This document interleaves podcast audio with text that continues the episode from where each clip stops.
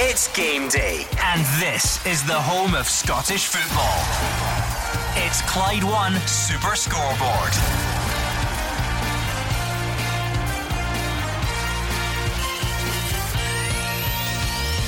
Good afternoon and welcome to Clyde One Super Scoreboard as the Scottish Cup once again takes centre stage. It's an all Premiership tie to kick things off as Hamilton Accies host Rangers.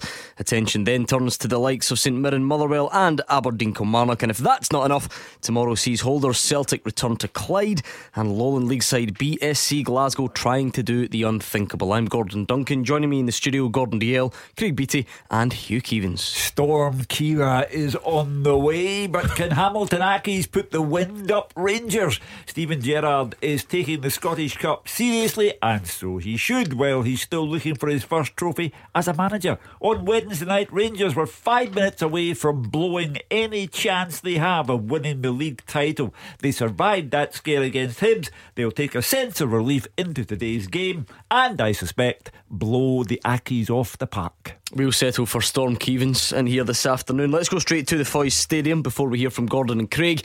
Let's get some team news for Hamilton Accies against Rangers with Stevie Smith and Alison Conroy. Good afternoon from Hamilton Gordon. Yep, a couple of changes for both sides. Well, six changes, I should say, for Hamilton Accies for this Scottish Cup fifth round tie against Rangers. Just one change for the Ibrox side. Steven Davis dropping to the bench and Glenn Kamara coming into the starting 11 after that win against Hibs on Wednesday night. So the teams that will be Luke Southwood in goal for Hamilton, a back four of Aaron McGowan, Jamie Hamilton, Brian Easton, and Scott McMann. Alex Gogic in front of them. Then the four of Andy Winter, Will Collar, Andy Dales, and Lewis Smith with Steve Davies up top on the bench for Hamilton. It'll be Gourlay, Hunt, Olsen, Miller, Moyo, Want, and Ogkmpoe. For Rangers, Allan McGregor in goal, the back four of James Tavernier, Connor Goldson, George Edmundson, and Borna Barisic. That'll be the three of Glenn Kamara, Scott Arfield, and Joe Aribo, with Ianis Hagi and Ryan Kent supporting the lone striker of Alfredo Morelos. On the bench for Rangers, it'll be Foderingham, Davis, Halliday, Katic, Jones, Stewart, and Polster. Your referee at the Foy Stadium is Alan Muir.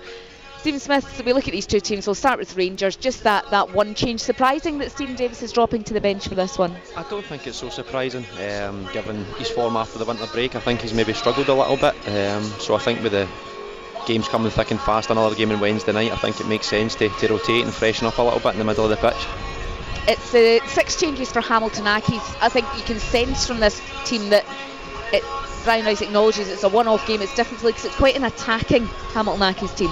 It's quite attacking. It's quite a youthful Accies side as well. So I think he's bringing in a lot of energy, and I think we'll expect more of the same as what we've seen against Celtic um, last weekend. They'll be organised. They'll be difficult to break down, and as I say, they'll look to the focal point of Davies up front and try and play off of him. So um, again, it's going to be difficult for Rangers in opening periods of the game with how compact Hamilton are going to be, but they've got to find a way to break them down. As you say, quite a youthful team. Andy Winter, 17 years old, coming in for this one. I think Brian Rice is quite big on youth and saying sometimes it's an advantage because they are young and they just run free essentially. I think it's um, it's Hamilton are quite big on their youth. I think they've got a great youth system here and they utilise it really well. So again, it'll be energy levels in the middle of the pitch, and players like Andy Winter are going to um, have to play well if they're going to get anything out of this game. How vital is it for Rangers that they get this done and dusted today and into that the next round?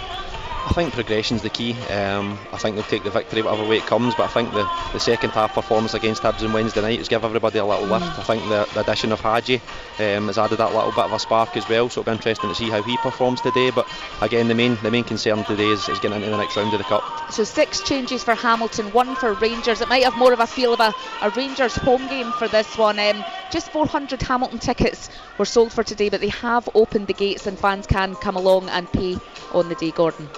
Uh, there we are, team news in from the Foy's Stadium. Gordon Dalziel, Rangers going strong, going about as strong as, as they could. You can obviously make a case for, for Steven Davis, but that aside, guys like Ianis Hagi keeping his place in the team as well. I think he'll be a big player today. I think the Rangers fans have taken to him already, Gordon. Uh, I said in the show last Saturday, come on, the 78th minute. I like to look at the lad. I know it's early days, I'm not getting carried away and then he obviously gets that winner on Wednesday, and in my opinion, keeps Rangers in the title race. Because if he hadn't got that, I think Celtic would have been away with the title. So it's a big day for him. Um, I think the Rangers fans are delighted that he's starting this afternoon. You look at Hamilton, six changes going with youth. I think that's a massive ask against this experienced Rangers side and with the quality they've got. So I don't think we're going to get a cup shock today at Hamilton. There's always a bigger picture, Craig Beattie, and this time it's around Rangers and their quest for silverware. Everyone acknowledges Steven Gerrard's improved them. Everyone acknowledges European run's been great. They've closed the gap on Celtic. They've brought in players to make the team better. The next thing is silverware, and this is another step towards that. They'll be hoping. Yeah, we, we talk about this the, the, the tangible mark and Steven Gerrard and all the the Rangers fans, the players, and, and everybody involved with the club will be looking for for the silverware. They, they played particularly well in the, the cup final, but were unsuccessful there um, in the Betfred Cup final. And you know they've, they've not won the, the Scottish Cup since what, I think 2008, 2009. So it's been it's been a long time, and you know everybody involved with Rangers is desperate for silverware at the club. It's a matter of priorities. Brian Rice has prioritised survival in the league over advancement in the Scottish Cup. He's made six changes. He's nailed his colours to the mast. Steven Gerrard, still looking for that first trophy, has gone the opposite way. He has named the strongest possible side, including Ianis Hagi, and that's why I think, with only 400 Accies fans in the ground, it shows the level of interest that they have in this as well. I think Rangers will win this comfortably. Do you think uh, Brian Rice has maybe had a look at the Hearts game a couple of weeks ago and, and, went with youth and legs and energy and going to try and press the game the way Hearts did? Nah, I think it's a matter of priorities, Craig. Prioritising uh, the league. You know, it, it, the, the priority last Sunday against Celtic uh, was survival in the league. For 75 minutes, they had Celtic on the run, uh, but were then wiped away by uh, some tremendous substitutions made by Neil Lennon. So for me, it's all about priorities. The cup the Accies know they will never win the Cup, and the team today reflects that. A cracking all Premiership tie to kick things off this afternoon. We're going to hear from Brian Rice and Steven Gerrard next. Scottish football's league leader. This is Clyde One Super Scoreboard.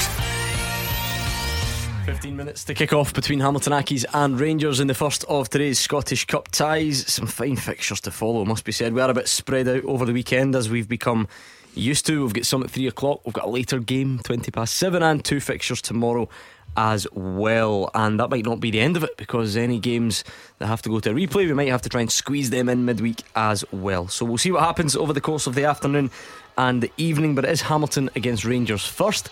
Let's hear from the managers, starting with Brian Rice. champions for a reason, you know, and you know, they took a knock getting beat against Rangers, but they've bounced back and they're top of the league again. That tells you all about their character. So it'll be very, very difficult, but we need to make sure we're out there with a game plan that keeps us in the game and gives us a chance. Uh, maybe. That sounds awfully like it was Brian Rice from last weekend, doesn't yeah, it? Talking about well, uh, Celtic. Let's hear, from, let's hear from Steven Gerrard, see if we can get it right this time. They're very effective on the pitch, they've got a good coach, and they've got players that um, if you don't defend against them properly, they, properly, they can hurt you. Um, so we're expecting a tough competition every time we've gone there. They've tried to stay in the game for as long as they can. We've had to finish them off late on in the game. Obviously, recently analysing the game they played against Celtic, they were in it. What was it with 12, 13 minutes to go? So um, we expect a very tough fixture, but we've got respect for their culture and their players. And this is a club that demands that you give everything you've got for every competition. You can't pick and choose. So we'll be going there in, in decent shape, certainly on the back of the, the second half performance against Hibs. That was extremely positive and, and really close to where we've been for the majority of the season. So hopefully we can take off from there. Uh, Stevie Smith. Rangers' form has been the subject of much debate since they came back from Dubai. They've clearly had those disappointing results uh, against Aberdeen and Hearts. The, the second half against Hibs seemed like things were moving back to the type of form we expected. Um, how much confidence do you think the Rangers team will take from that going into today? I think they have to take that confidence again. I think it was it was much improved in the second half. There was still that frustration for the first half, and they managed to get um, get the victory and get over the line, which was really important. But I mentioned Ianis Hagi, who was who was massive in that second half performance. I think in the first half he he was coming to terms with the league, he was coming to terms with the physicality, but then in the second half, the thing that impressed me the most was he still took the ball under pressure, he was still trying to make things happen, and he was the one that was forcing the issue for Rangers, and um, he got the winning goal, which was usually deserved. So, again, he's a talent, and I'm looking to see more from him today. Yeah, I think that is the one, Hugh Keevins, and you can't put too fine a point on what he did the other night. Oh, the, yeah. the interesting thing is Steven Gerrard then has been quite clear towards the tail end of the weekend saying you know don't get don't get carried away don't put too much pressure on him because he still has to get used to other challenges other venues and this is it in a nutshell a, full, a full Ibrox is very different to, to going to Hamilton Accies on a day like this, with the pitch and a bit more exposed to the elements and everything else that goes into it, this is a very different challenge for Ianis Hagi. Yeah, but I don't think there's any pressure on whatsoever. The, the boy can play, and if Rangers win the league, I repeat, if Rangers win the league, they will look back on Ianis Hagi's goal against Hibs as the moment when everything turned because they were minutes away from being nine points behind Celtic. The backlash would have been awful for Steven Gerrard, and the whole complexion of the season would have changed. But Hagi altered all of that, and he'll go there. He'll have fun counting the number of supermarkets you can see from the pitch. Mm. It's three, by the way. and uh, then he'll get on with the job. And I think they they will uh, give Hamilton Accies a very long afternoon of it. I mean, the, the, the one player who did more to unnerve Celtic than any other last Sunday, Ogkmpoe, has been put to the bench by Brian Rice today. That tells me everything I need to know about Brian Rice's priorities.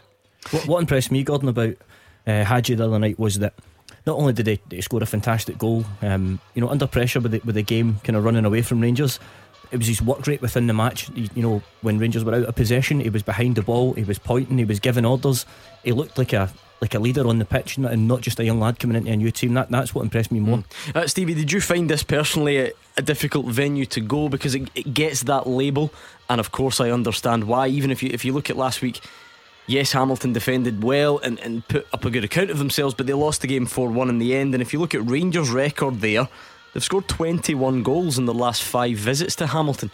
So every time we build up to the fixture, we say it's a hard place to go. But history, recent history, tells you that Rangers don't actually find it that difficult once they get there. I think when you do look at the, the, the past results, Rangers have won quite comfortably. But I think the most recent game, I think Steven Gerrard mentioned in his press conference that, that Hamilton managed to stay in the game for as long as they could, and I think Rangers kind of killed the game off in um, 90 plus minutes. And I think last week against Celtic it was pretty similar. I think they done really well. They competed, especially for being down to 10 men. And then the last 10 15 minutes, Celtic showed their quality and kind of ran away with the victory. Um, but I'll, I'll, expect more of the same today. I think it'll be stay in the game for as long as they can. He has made a few changes. Again, going back to Hugh's point, I think that the player that I was expecting to see lead the line would be Ogkmpoe. Um, so I was surprised to see him on the bench. But again, that's that's Brian Rice's priorities. So again, Hamilton's game plan will be stay in the game for as long as they can and, and try and affect the game from set pieces and stuff. So it'll be interesting to see how the game pans out. This is your big chance. Fullbacks union. You can tell us how important fullbacks are to the game. What difference has James Tavernier made coming back in to that Rangers team? I think he's made a huge difference. I think um, even in Wednesday night, I think the, the most of the, the, the play in previous games have been coming down the left hand side through Barisic, who put in a number of crosses. But I think having the option of both, um, I think James Tavernier is someone who took a lot of criticism maybe in the early parts of the season, season and, and in my view that was totally undeserved. But I think you realise when he's not in the team, sometimes it's that, that old thing when you're, when you're not in the team, you become a better player. And I think with Tavernier being out the side, I think the Rangers fans realised what he did bring. Um, so it'll be great for their point of view to have him back and, and, providing that width and providing those those crosses for the wide right area. It certainly looked for the majority of the season that George Edmundson was the fourth choice centre back. Is this a genuine chance for him though to just keep performing and, and maybe even stay in the team for a prolonged period? I think it is. As again, it's it's a chance, and every time you get that chance of opportunity, you've got to go and take it. I think he done reasonably well on Wednesday night, but again, it's going to be another test coming here to Hamilton on the Astro. Um, he might not have a lot to do defensively, um, so he's got to stay switched on and got to stay concentrated. But again, it's that, that opportunity that he's probably been waiting for all season, and when these opportunities come round, you've got to take them with both hands when we look at you know so-called danger men or the players that you're looking out for on the other side, it's usually you know it's a striker, it's an attacker. Who are the guys that are going to cause you problems? But I think if you look at recent Hamilton Accies performances, Stephen, the the standout's been Alex Gogic. You look at last week against Celtic. Countless times he put his head and his body and his feet and everything he could in, in front of Celtic players and defended like his life depended on it. So I suppose he will sum up what Rangers have to break down this afternoon. I think he will. Uh, again, we mentioned how well organised they're going to be, and he's Gogic is a huge part of that. Um, I think the amount of blocks, the amount of tackles that he puts in, kind of sets the tone for Hamilton defensively. And again, once you have that that solid base to build from, that's when they can try and play forward. But again, I do expect most of their best work to be done without the ball today, and he's a huge part of what Hamilton do. Well, kickoff is fast approaching at the Foy's Stadium. It looks nice. It looks like it's a nice afternoon. The wind will be picking up, I'm sure, as the game progresses. So Hamilton Accies against Rangers to kick things off in the William Hill Scottish Cup. And we'll go back to the Foy's Stadium for kickoff next. The fastest goals, the expert opinions. This is Clyde One Super Scoreboard. The Hamilton v Rangers kicks off Scottish Cup fifth round weekend here in Lanarkshire. Six changes for Hamilton Accies for this one, one change for Rangers. For Hamilton, Luke Southwood in goal, a back four of Aaron McGowan, Jamie Hamilton, Brian Easton, and Scott McMann. Alec Gogic sitting in front of them with the four of Andy Winter, Will Collar, Andy Dales, and Lewis Smith. Steve Davies as the lone striker as the teams emerge from the tunnel here at the Foy's Stadium. For Rangers, Allan McGregor will be in goal, a back four of James Tavernier, Connor Goldson, George Edmundson and Borna Barisic. Now be three of Glenn Kamara, Scott Arfield and Joe Aribo, with Ianis Hagi and Ryan Kent supporting Alfredo Morelos up top. Your referee is Alan Muir. Stephen Smith, as the teams come out onto the pitch, what do Hamilton have to do to try and stop Rangers today? They have to be well organised. Um, they have to be disciplined in their jobs without the ball, and then when they do get a chance, they have to counter attack when the, the opportunity arises. And again, a big thing for teams like Hamilton in these situations is going to be set plays as always. As we touched on earlier, Rangers don't tend to find this a difficult place to come, and after a couple of sticky results recently, they want to point, prove a point as well. They certainly will, but again, I think I go back to the second half performance on Wednesday night where they get back to the levels that um, the Rangers fans and the Rangers manager expect. So I think they'll need to reach those levels again today. And we mentioned before that the most important thing is, is progressing into the next round of the cup because winning a trophy for Rangers has now become a priority again. Yeah, will Steven Gerrard be feeling that pressure this season that he needs to do something, he needs to win something? I think it's Steven Gerrard, someone who enjoys the pressure. I think pressure is something that he's had all his life from a very young age. So I don't think it's something that'll ever phase him, but I think he'll, he'll feel the difference certainly from, from last season to this season, whereas last year was more of a building process. I think now he knows he's at the point in his Rangers managerial career where he has to win that trophy. Ianis Hagi oh, starting again. There's all eyes on him and fans expecting a lot from him, especially after that midweek goal.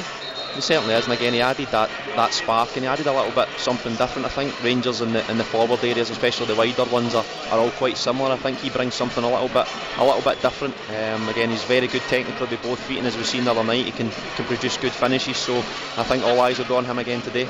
Switching sides after that coin toss, a little bit of mind game sometimes in that. Sometimes is. Again, um, it's a, a team's priority, whatever way they want to shoot. So it's interesting. It's an interesting tactic to use. It is a, a 12.31 kick-off here in Lanarkshire today and all the games in the Scottish Cup this weekend kicking off a minute late to promote mental health awareness. Part of the Scottish FA's Heads Up campaign which aims to remove the stigma around discussing mental health and Stephen that can only be a, a positive thing. I think it is. I think anything that encourages people to open up and um, encourages people to speak a little bit more about these things is, is always a good sign so um, it's a good initiative that's been used today. And that minute is getting underway, Gordon, as we encourage people to talk about that mental health. Clyde One Super Scoreboard Goal Flashes with One Stop Roofing Supplies, supplying a huge range of roofing materials to trade and public. When it's full time in Hamilton, let's get the story with Stevie Smith and Alison Conroy. Full time is Hamilton 1, Rangers 4. In the end, a comfortable Scottish Cup fifth round win for Rangers, but they didn't get it all their own way during the match. They had the best of the early chances, then were awarded a penalty in the 24th minute when Jamie Hamilton brought down Alfredo Morelos.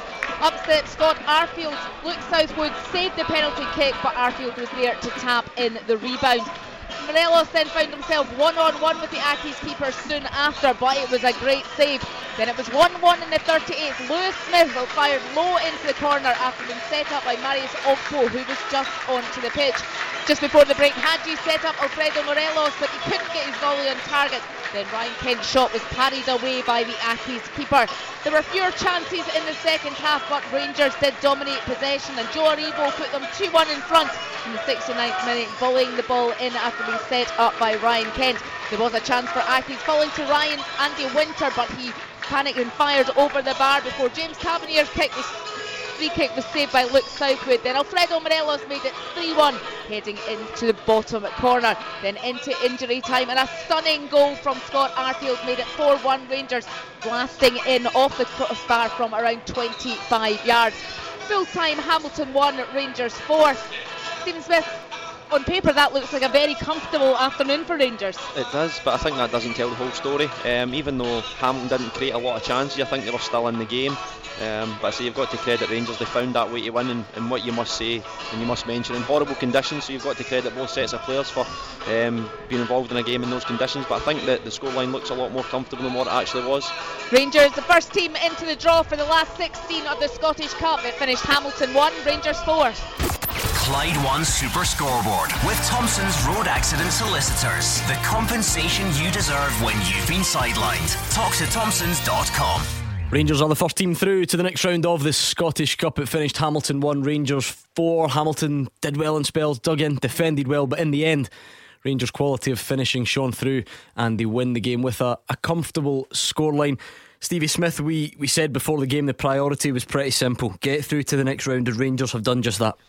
It certainly was. I think that was mentioned before the game that that was the um, the biggest objective for Rangers was to get through, whether it was pretty or um, they scraped through. But I think all, all in all, going by the scoreline, it suggests it was quite comfortable. Although Hamilton never created a lot of chances, um, I think Rangers did struggle to break them down in periods of the game. So I think you've got to credit Hamilton for that organisation and also credit Rangers for eventually finding a way to break through. Who would be your Clyde One Super Scoreboard man of the match? Did anyone stand out for you overall? I think looking at the game as a whole, I think with Scott Arfield's finish just towards the end, I think he would clinch it, getting two goals um, and a disciplined performance. I think he played a little bit deeper than we've seen him normally um, operate recently. So I think, and especially with the, the, the, the quality and the finish at the end there, it was it was out the top draw and a great finish. And those ones always look better when they go in off the underside of the bar. So I think I would go for Scott Arfield. Yeah, and we said as much during the game. It was a match which, in some ways, summed up how involved Alfredo Morelos can be, even when he's having a so called quiet game, because he did. He wasn't all action, he wasn't on the ball yet. He wins a penalty, scores a goal, and you, you really can't stop him having an impact one way or another it's those big moments. I think that's why people talk about moving for, for so much um, so much money. I think the big moments in the game today he was involved in. But I, I, must say, even though he wasn't overly involved in terms of being in possession, I think when you watch him from um, the viewpoint that I have up here, I think his movement is, is still very good, and he was making the right runs. And sometimes he wasn't getting found with the correct passes. But again, I go back to those key moments in the game, and he was involved involved in both of them, and um, he still had a major say in the outcome of this game, even though he wasn't overly involved throughout the 90 minutes. Uh, the guys in the studio had the best views of the so called controversial incidents because we've seen them over and over again.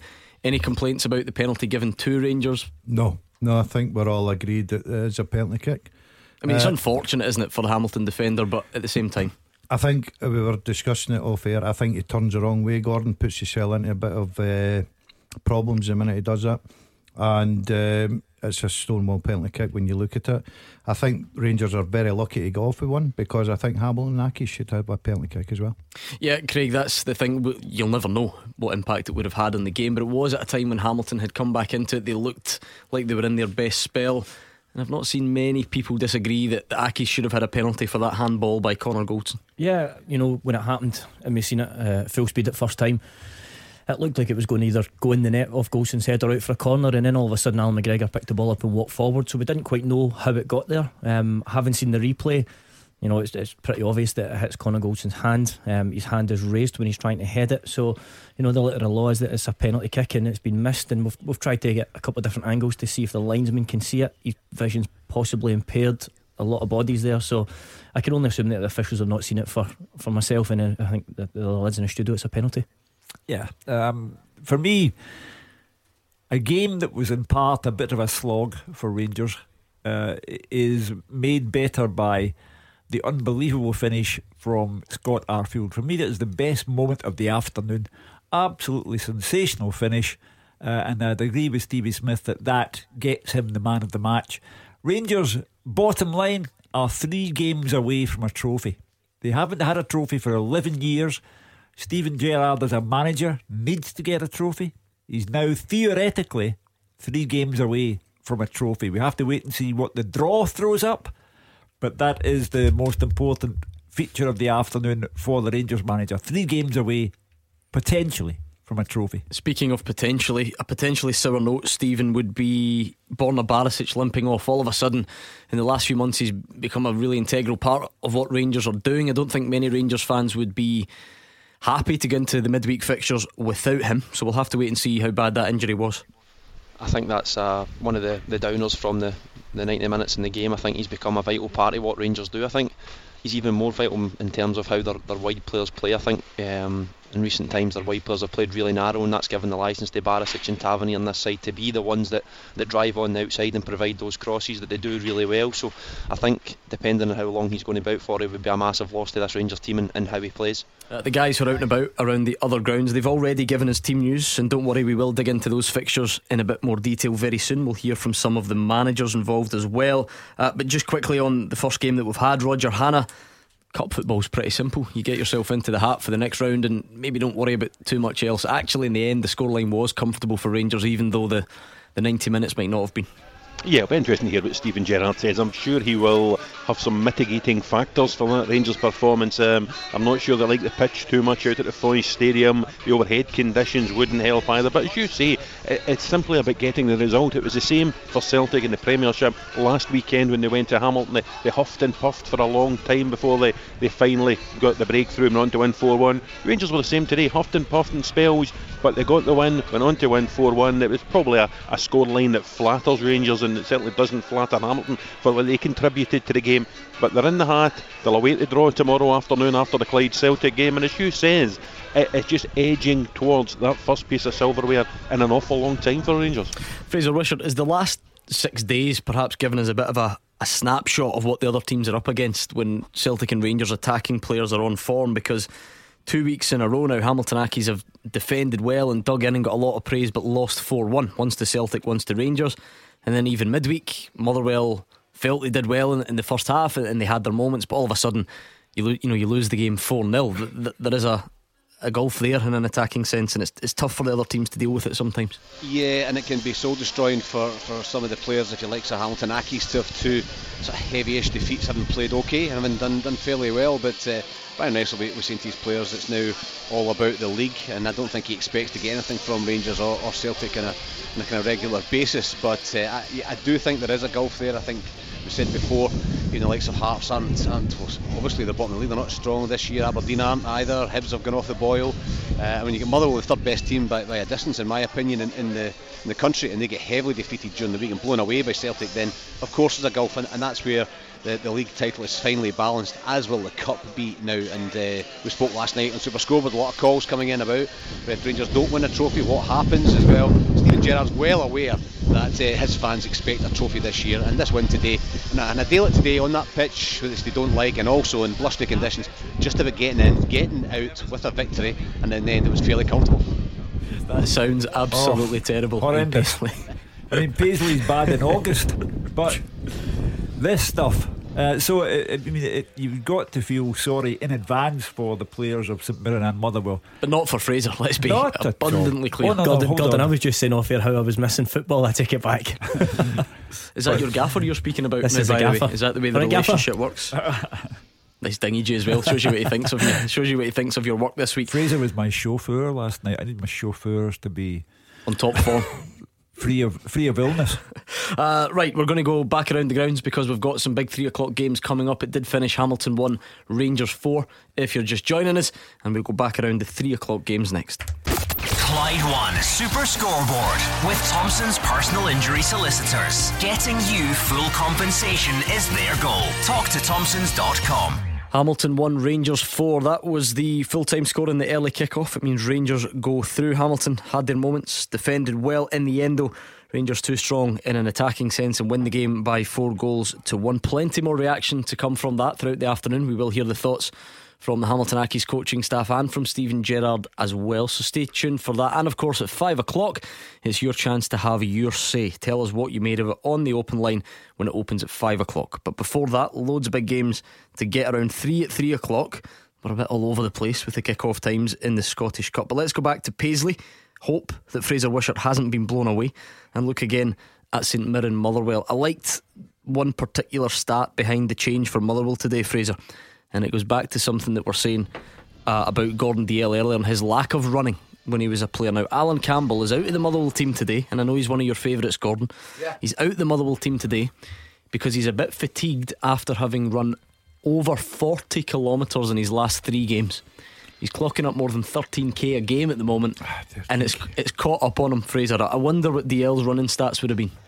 maybe 40 kilometres over a season. I think would be would be lucky, and most of most of them would be within the 18 yard box. But uh, all these stats now are amazing. I mean, it's amazing to, to, they, can, they can cover these things. I don't know Alan Campbell would feel because some guys uh, can just do it week in, week out. He's doing the old Scott Brown today as well in the freezing conditions, warming up in a, in a short sleeve shirt, so uh, short sleeve shirt, sorry. And uh, I think just showing his manager, and I'm sure Alan Campbell would want to play in the game. But they brought in Mark O'Hara, who, who brings that kind of running power to get to, towards the, the front edge of the ground. You know, but you can hear the wind, you can hear it howling. I'm looking at all the corner flags; they're all blown in a different direction. It's just going to be a game where I think players are going to have to roll up their sleeves and actually get stuck in around each other. And Motherwell have had a decent record against St Mirren this season 2 0 win uh, at Fir Park and a 3 0 win, very comfortable here at uh, St Mirren uh, earlier on this season. But the good news for St Mirren is, of course, James Scott was uh, transferred. He scored three of those goals, and Alan Campbell scored one of them as well, and he's on the bench. So St Mirren will take some, some heart from that. But just looking around at St Mirren's team, they really have been devastated by uh, injuries. Of course, let Paul McGinn go, and Ryan Flynn, uh, who'd taken over at right back, uh, hurts his knee really badly and misses the season. Kyle Magennis a key player, misses the rest of the season as well. And they've got five attacking players on the bench. They really are um, stretched resource wise at the, at the, at, the, back end of the pitch, but it means they've got options at the other end, and I think both teams will go for it. I don't think either team will be playing it very cautiously. They'll go for the win and try and get themselves into the quarter-finals when you never know a home draw, you never know who you're going to get, and all of a sudden you could be at hand into the semi-finals. And the good thing about these early games after the, the window shuts, Fraser, is you get a look at some new players. Rolando Aarons performed well for Motherwell against Celtic during the week. He's back in, and if you cast your eye to the bench, maybe a debut later on for Tony Watt. Yeah, it'd be great to see Tony settle down. I, th- I think going back to Aarons, uh, I thought I thought he showed a lot of good touches. Clearly not match fit, but uh, a big strong lad as well with nice touches, and he was direct and looked quite sharp at times. But lacking a bit of match fitness came off after about an hour, which is sensible because if you play too long, you'll pick up an injury. Tony Watt might be the same. I'm not sure how many games Tony's played recently for, for his team in, in Bulgaria, but we were talking about it last night. About he's 26. I think he's played for 12 teams now, including his his loans. He, he loves to wander. And fair play to him if that's the way he, he wants to, to live his life and go and see other parts of the world. Then great but it might just be that Motherwell quite often has been a kind of ground and a kind of place where players have settled. They fitted in really well, and he scored goals. He's still a talented player. He's 26. He's got a lot to offer, and I think quite a clever signing given the fact that Motherwell lost Scott and lost also Devante Cole in the last window. Okay, let's hear from the management then, starting with the home boss Jim Goodwin. We're certainly due a performance because we haven't performed to what we're capable of in the recent two fixtures. Um, you know, we've actually been on a decent run. Uh, if you look at the you know the last ten games, we've only lost two games in the last ten, and both of those to Celtic and Rangers. So, you know, we're in a decent place at the moment. A draw's no use. We've got to go and try and win the game, and that's been our Achilles heel of late. You know, we've been picking up far too many draws, so. Draw's no good in the cup. We've got to go and try and win the game and uh, avoid the replay and try and um, you know get our name in the hat. And now Stephen Robinson. It's going to be a good game, um, one we're looking forward to. It's quite local to us. We'll take a lot of fans. You know, fantastic. We've we've sold out already our allocation, so we're we're hoping to take. You know, people said to me we haven't haven't won for three games or some someone along those lines. Well, I thought we were excellent against Hibs. I thought we were poor against Livingston, and had a very very good first half performance against Celtic. And the reality was they they overpowered us in the second half. They were very good, and sometimes you have got to hold your hands up and we've got to take the positives from that. If we play like we did in the first half, we can continue to have a very successful season.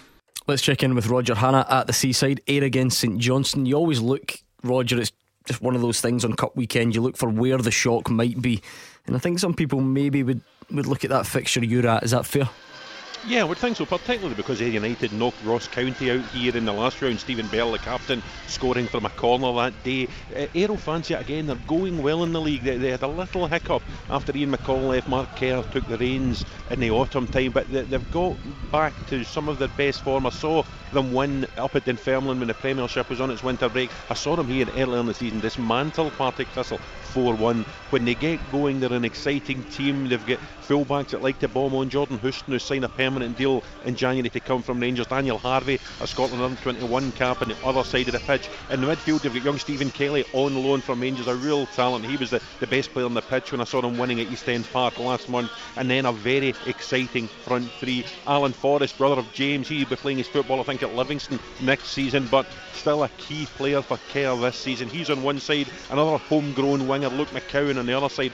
And in the middle, I'm looking forward to seeing Aaron Drinan, Republic of Ireland under 21 camp, signed on loan from Paul Lambert's Ipswich Town last month. He has hit the ground running in his Ayr United career, and I think Mark Kerr believes he can cause problems for Jason Kerr and Jamie McCart this afternoon. Aberdeen against Kilmarnock is an all Premiership tie at Pittodrie. Dave Galloway, one of the main sticks that the Aberdeen fans use to beat Derek McInnes with is the so called lack of silverware over the last few years. The League Cup victory is the one that, that, that stands out, if you like. Given that, the level of criticism he's getting at the moment, just how important is it that Aberdeen progressed today? I, I would say that, uh, Gordon, a defeat for Aberdeen today would be absolutely unthinkable. Um, they've been loudly booed off the pitch here at Pittodrie in successive home defeats by Motherwell and St Johnstone, and of course, the frustration of some fans bowled over down in Paisley. Remember the recent nil-nil draw away to St Mirren with chance for Derek McInnes to go, and you wonder what the reaction would be should the Dons lose this afternoon. As I mentioned in my my pre-match piece earlier. Off to my right, there's a, a noisy red shed. You can maybe hear them. The atmosphere building very nicely. Um, if the result goes against Aberdeen today, uh, those fans will no doubt turn on McInnes in, in, large numbers. A strong start by the hosts and even an early goal that would that would give the Dons a major boost, wouldn't it? However, the home support, they will grow increasingly restless the longer this match remains goalless. And if Killie score first, you know, that could well further weaken Aberdeen's already fragile confidence. I don't know which of these stats is going to give first today. Hugh Keevins, Aberdeen have scored only one goal in their five games this yeah. year, and it was a late penalty against Dumbarton in the last round. Flip the other way though, Kilmarnock have scored only once in the last seven meetings with Aberdeen, so maybe Dave Galloway's in for a, a quiet affair in front of goal. Well, look at Kilmarnock's last two league games three against Ross County, three against Hearts, six points won. There's a chance that there's a Kilmarnock renaissance on, and Derek McInnes cannot be doing with going out of the cup today. They're trying everything there. They've got the matchday experience going. They've got Neil Diamond and Sweet Caroline, which boxing uses to get crowds going. They've the got all of shed. That the red shed. Dave told us. Uh, but it'll be the empty red shed if they don't get the, the right result. And you can't go on telling people that they've got to turn up, got to be supportive, don't boo the players. You can't go on telling them that when displays are as bad as Aberdeen's have been at Pittodrie since the turn of the year. Yeah, let's hear a bit from Derek McInnes. No, the cups have always been very important to us. We've been a, a very strong cup team in my time here, and we can want to continue that. Obviously, we went out of the League Cup on penalties at Tynecastle, and it was a, a night of frustration as a consequence of that. So, Scottish Cup very important to us. Fact it at home helps, um, matters. Um, hopefully, we can get ourselves into the next round of the cup because you know we don't want the the narrative of the season only to be about finishing third and qualifying for Europe. I think it's important that any time we've had a good cup run, it's a lot of times defined with season as well as we've done in the league over the years. Sometimes um, the benefit of having a good cup run, both financially and obviously that feel good factor, is, is crucial to any club. So it's been a long wait for a Scottish Cup victory for Aberdeen fans, even Kilmarnock. They've certainly won it more recently than the Dons. Let's hear from Alex Dyer ahead of this one. Big game, um, good side, you know, good history in the cup. So yeah, we're looking forward to it. Like I said, they've got a good manager who knows the game well. You know, he picks sides to win. You know, you can tell that he's a winner himself. So um, we're, we're, expecting a tough game. The boys know it's going to be a hard game. Um, we're looking forward to it. You know, we've had two good wins. You know, so confidence quite high. But we know we're going there. We know it's going to be a tough game. So that is the scene set then ahead of our three o'clock games Aberdeen, Kilmarnock, Ayr St Johnstone, and St Mirren. Motherwell, of course, the early game finished Hamilton 1, Rangers 4. As the afternoon goes on, we will play you the interview from Steven Gerrard. Uh, but Stevie Smith is still with us at the Foy's Stadium. And one thing that jumps out, Stevie, is that Borna Barisic is a doubt for Wednesday. Steven Gerrard doesn't think it's, it's too serious, but he is a doubt for Wednesday. And I'd imagine that's a bit of a blow. I think it is. It's a, as I mentioned before, it's a massive blow. Um, as I say, you're going going down to Kilmarnock on Wednesday night again on another Astro. Kilmarnock have picked up their, their results, picked up the performances under Alex Dyer, so it's going to be a difficult match. And Barisic became such a key player for Rangers, as I mentioned, so he's going to be a big loss to, to that that squad in the way he plays. Yeah, listen, absolutely. And I'm, you know, as soon as I seen that, Stephen, I'm, I'm just thinking he probably won't, but I'm thinking outside the box in terms of Rangers' performances have been a below par since the winter break. And could he go three at the back? Could he bring Katic in with Ed- Edmundson, Goldson, and go three at the back? I, I would be very, very surprised if he went that way. I think since he's came, he's been he's been quite structured in how he's played. It's, it tends to be the 4-3-3. Um, even today, I noticed a little change that he had in his formation. I think Ryan Kent played a little bit wider than he normally has. Um, but I'd be very surprised to see him switch to a back three. I think um, Edmonds comes, Edmundson's come into the team. Um, lacked a little bit of concentra- concentration in periods of the game today, but I think overall over the two games he can be reasonably happy, and I think he'll be looking to continue in the in the back four with Connor Goldson um, going on to Wednesday night. Was that an attempt to, to rectify some of the deficiencies from previous performances? Do you think, Stevie? Because there has been a lot of Rangers fans who call this show and say, "I'd like to see Ryan Kent, you know, play a bit wider, trying and get to the byline." Did, we see a bit more of that today? I think he, he's starting position little bit wider, but I think if you look at the two moments he had in the game, I think in the first half the cross for Hagi, the header, the great chance that he had came from Ryan Kent, being in the wide area, getting at the defender 1v1 and producing a cross. And then in the second half, when he produced his assist for Aribo's goal, it was a similar situation. He got wide, drove at the defender 1v1, and I think that's one thing about Ryan Kent. He's very difficult to handle when he's in those wide situations, when he's got a defender 1v1. And again, he produced an assist for a goal. So I think playing in those areas nowadays, I think you're judged on goals and assists. And again, he leaves the game today overall not a great performance over 90 minutes, but he's produced another assist and he played a part in a key moment in the game. Okay, we'll leave it there. Well, thank you for your service, Stevie Smith. Get you up the road because the three o'clock kickoffs are next. Clyde One Super Scoreboard with Thompson's personal injury solicitors. They play to win every time. Talk to Thompsons.com. Full time Ayr. Let's get the full time story with Roger Hanna. Ayr United 1, St Johnstone 2. Tommy Wright's 2014 Cup winners are back into the quarter final after a comfortable win here at Somerset Park. It looked as if there could be a giant killing on the cards when Ayr took the lead after just four minutes. Grant Gillespie feeding the ball through to Aaron Drinan, the on loan striker, scored his first Ayr United goal, a low right foot shot past Zander Clark and inside the near post. In control at that stage, but it started to unravel after 18 minutes. David Wotherspoon making progress down the left hand side for the Saints. His cross was met in the middle by Callum Hendry. May have taken a nick off Aaron Muirhead in its way past Ross Doohan, but that was a leveller.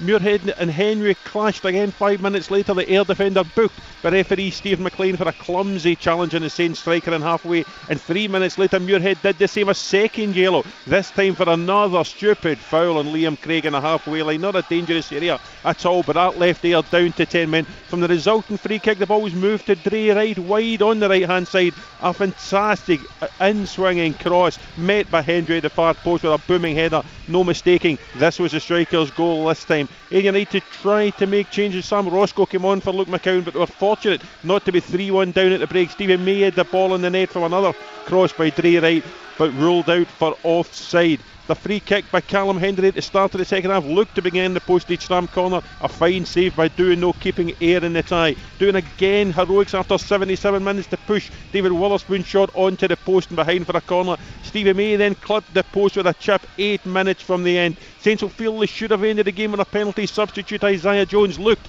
to be pushed in the box by Ayr sub Sam Roscoe. Referee McLean waving away the claims. That would have made it even easier for St Johnstone to get through, but Tommy Wright's men have eased through as it is. Ayr United 1, St Johnstone 2.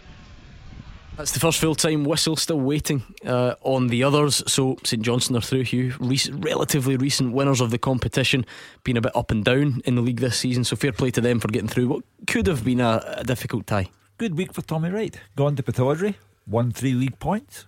Gone to Ayr, uh, an Ayr side going well in the championship, and he's in the draw.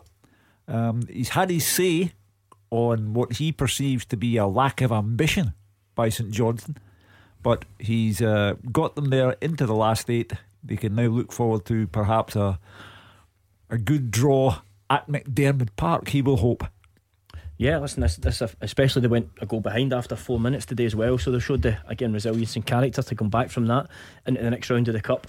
And then you look ahead to the to the league matches, and they've got 27 points there. Hibs are sat sixth on 30, so you know Tommy was quite scathing towards the board um, in terms of the, the transfer dealings in January, and at the minute they're only three points off that top six spot. So yeah, a, really good job so far for Tommy. Yeah, there was four minutes added on in Paisley between St Mirren and Motherwell. It still doesn't look like we're going to get a winner. That will be nearly done.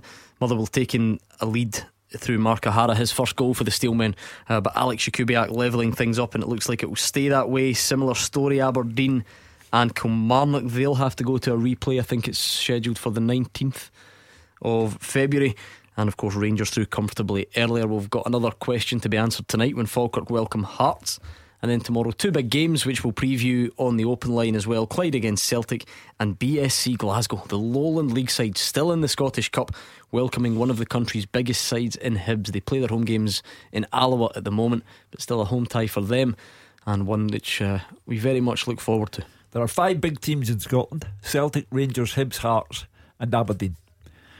If Hibs, one of the top five, go out, it's a disgrace. Full time, St Mirren, Motherwell, Fraser Wishart. St Mirren won, Motherwell won. These two will do it again in 10 days' time. A draw, probably a fair result, but the players deserve huge credit for putting on a really good game to watch, a really good cup tie in awful conditions with driving wind, rain, and sleet, especially in the second half. But Alex Jakubiak, the St Mirren striker on loan from Watford, scored in the second half to equalise a Mark O'Hara first half opener. Saints were actually lucky, unlu- unlucky to be behind at half time. Motherwell keeper Mark Gillespie made a number of saves, the best from Alex Jakubiak, shot with his legs. Durmus also hit the post earlier on, but it was O'Hara that opened that scoring in the 22nd minute with the goal that separated teams at the break.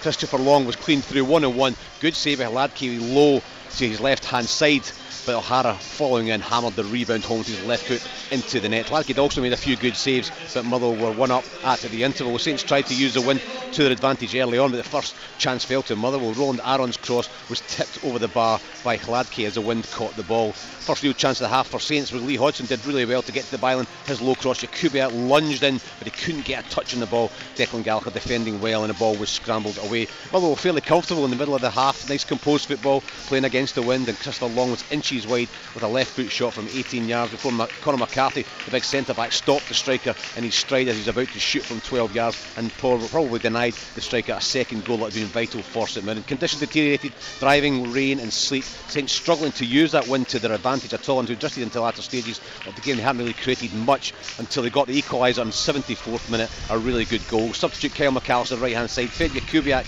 the low pass in the penalty box, inside right position. He made himself a yard and it was a great low finish across Gillespie and into the corner of the net just at the near post. It was an excellent goal, but both teams then pushed for the winner. Mark O'Hara almost got his and Motherwell second. A clever pass by Long. O'Hara a clear shot at goal. He should have scored, but he pulled his shot inches wide before Gillespie made an excellent save, diving to his left to deny Durmus, who'd cut inside and hit a really good right hand, right foot shot. Neither side could force a winner. Replay it for a part to see which one of these two teams goes into the quarter finals. My super score man of the match, Alex Jakubiak. Not only for his goal, he was a thorn in the side of the Motherwell defence throughout. Full time at the Simple Digital Stadium, St Mirren 1, Motherwell 1. So they'll do it all again, as will Aberdeen and Kilmarnock, because it's finished at Pittodrie, Dave Galloway. Aberdeen nil, Kilmarnock nil. Kilmarnock made the uh, better start. Uh, Brophy wasn't far away with a, a low drive across the face of goal and past the far post. Aberdeen threatened with McGinn's low free kick. He tried to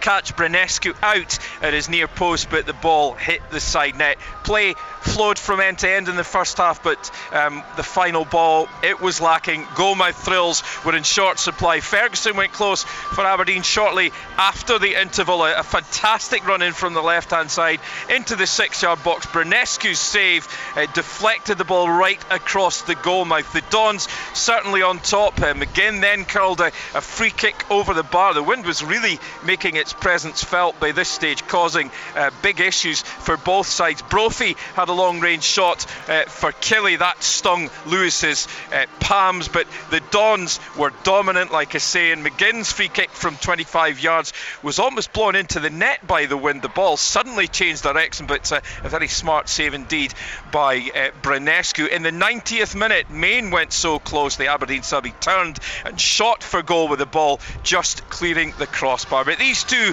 will have to replay at Rugby Park on Wednesday, February the 19th, because it's finished Aberdeen nil, Kilmarnock nil. My Clyde One super scoreboard man of the match. I was going to say the extremely high wins in the second half, but a really impressive display by young Dons midfielder Dean Campbell. There we go, well done to Dean Campbell. But it is uh, going to be a replay between Aberdeen and Killie. So it's finished Aberdeen nil, Kilmarnock nil, St Mirren 1, Motherwell 1. They'll both go again. Ayr United 1, St Johnstone through. Tommy Wright's men uh, through winning 2 1, sorry, and Hamilton 1, Rangers 4 was the early game. So now it is over to you. The floor is yours. What did you make of today's action? Were you at a game? If so, let's hear the immediate reaction, the eyewitness account. What pleased you? What annoyed you? Maybe you sat down and enjoyed the game on television earlier on. Rangers fans, what did you make of it into the next round? And let's do tomorrow as well. Clyde against Celtic. Celtic fans, who would you play? You're bound to make changes. How many? And who would you bring into the starting 11? 0141 951 1025. This is your chance to have your say, and the open line is next. Clyde One Super Scoreboard with Thompson's personal injury solicitors. Getting you full compensation is their goal. Talk to Thompson's.com. Hugh Keevins is here, Craig Beattie and Gordon Dalziel are alongside him, and they're waiting to hear from you. What have you made of today's football? Rangers got us up and running with a 4 1 win. It probably wasn't a vintage performance, but a convincing result in the end, and on they go until the next round. So, what did you make of it? Who stood out for you? Ianis Hagi again heavily involved. How excited are you about him? Any room for improvement that you spotted? Now is the time to tell us 0141 951 1025. And as far as the three o'clock games go, well, not a lot in them. St Mirren and Motherwell fans, let's hear from you. Just how bad were the conditions? How big a part did they play? And you're going to have to do it again in a replay. Aberdeen Kilmarnock, same story. St Johnstone are through. And if you're more interested in the games tomorrow, well, that's all right as well. Give us a call, you Celtic fans. Tell us what changes you would make. Who would you bring in? Who would you leave out? And Clyde fans don't think you're getting let off with it. Give us the case for the cup shock. What can you do? Everyone's focusing on Celtic and how many players can they rest? What about you, Clyde fans? Can you do the unthinkable tomorrow? 0141 951 1025. Well, uh, Celtic, when you think back to some of the epic cup matches that they have had over that 32 game long run, 32 games on the bounce, no defeats, and you think back to Tom Rogic last minute goal in the thunder and lightning of Hampden, and you think of the old firm games that have gone into that 32 game run. Now it's Clyde from the third tier of Scottish football. It would be an embarrassment if Celtic did not get over that hurdle. Let me give you some full time scores just to jog your memory. If you want to give us a call tonight, it finished Hamilton 1, Rangers 4, Aberdeen 0, Kilmarnock 0, Ayr United 1, St Johnstone 2, Inverness 1, Livingston 0, and St Mirren 1, Motherwell 1. Falkirk Hearts is a 7.21 kickoff. That's coming up later on. Don't think you Partick Thistle fans are sneaking off unnoticed. I know you weren't in the Cup today, but it finished Dundee 2, Partick Thistle 0. Give us a call about that. Morton 2, Queen of the South 2. In League One, Dumbarton and Airdrie was goalless, Stranraer 1, Raith Rovers 1, and Peterhead Forfar abandoned due to the high winds. In League 2, Albion Rovers 4, Brechin City 1, Edinburgh City 3, Annan nil. Elgin City 3, Cove Rangers 0, Stenhousemuir 2, Cowdenbeath 2, and Stirling Albion 1, Queen's Park 3. The English Premier League on a bit of a mini break at the moment, Everton 3, Crystal Palace 1, and your Seagulls, Hugh, up against Watford at half past five. So the floor is yours 0141 951 1025 and Twitter is at Clyde SSB. It's been an interesting enough day, Gordon. It's just the fixtures are a bit spread out in Scottish Yeah. Cup weekend, so we'll have a, a bigger picture about the depth of the drama by tomorrow night. Yeah, well, um, you look at Aberdeen, draw against Kilmarnock, have to do it all again. St Mirren, Motherwell, have to do it all again. I fully expect both the, the Premier League clubs, Celtic and Hibs, to be in the hat by tomorrow. I don't think there'll be any shocks whatsoever. I think it'll be comfortable for both teams. And then we'll look forward to a league campaign midweek as, as well. But uh, the result of the day for me, I think, has got to go to Inverness. Yeah, we always ask for cup shocks, and you, you can't overlook a team from the Championship knocking out an informed team from the Premiership. That is a shock by anyone's definition, surely. Yeah, and the the way that Livingston were motoring uh, under Gary Holt, and we heaped praise upon them for the way they were motoring, but uh, they've hit a road bump today. Yeah, four wins out of five for, for Livingston, so that's that's a super scalp for John Robertson and and Inverness up there. Um, I enjoyed watching Hagi today, going back to the Rangers game. Um, I think he picks up really good positions. I think he looks a clever player, and, and he's going to be one for the future. And obviously, he's, he's making an impact now as well. So Steven Gerrard's delighted with that January signing. Um, you know, we, we stand here most weeks, and it's one of the, the old firm playing a Saturday, and we tend to say it's pressure on the other one on Sunday.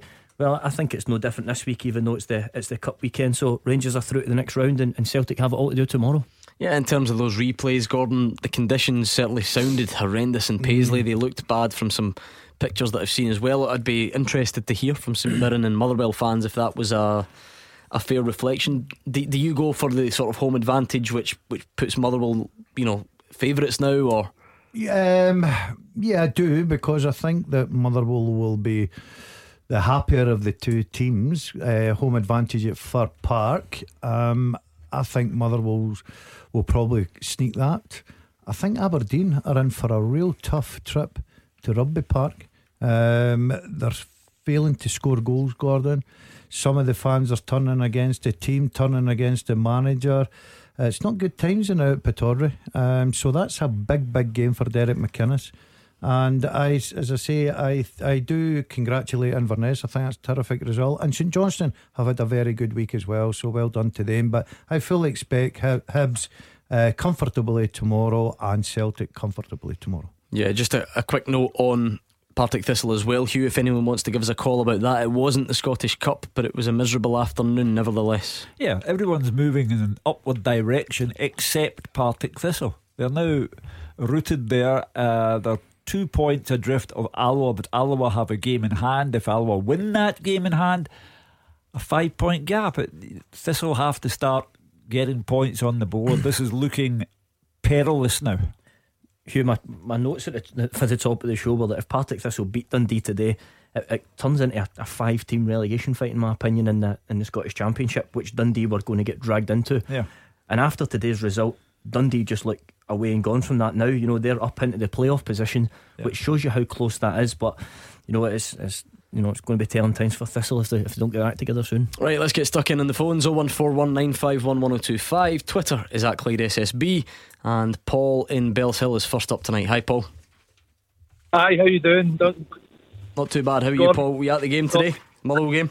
Oh, we were just we were in the car just on our way home, stuck in traffic. Um, but what a drab and dreary affair that was today. How big a part did the conditions play, Paul? Because you always debate it and then you, yeah, you accept it's the same for both teams. Did it spoil it a bit as a football game? Aye, definitely. The first first half, it was the first fifteen minutes wasn't it too too bad. Two teams they were having a go at each other, um, and it was not not too bad. A wee tiny bit of football was played, and then the weather set in, and it was just horrendous. It's we were up at Ross County on Boxing Day um, for the away game, and it was colder in Paisley today. Was a was a was a draw fair, Paul? I mean, Fraser Wishart's report said that when Motherwell took the lead, and then in the second half they were they were quite comfortable before St Mirren scored. But do you have any real complaints? No, no, I'd say a draw was a, a fair result um, for the two teams working through. But the only thing I'm I'm worried about now is the replay back at Fir Park.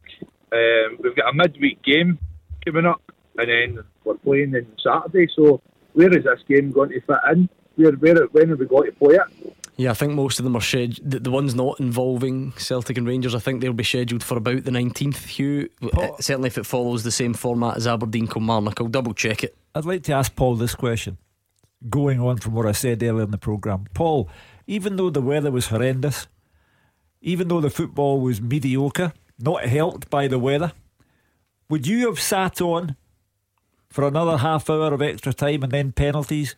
Are replays now out of date? Should we just get it over and done with on the day?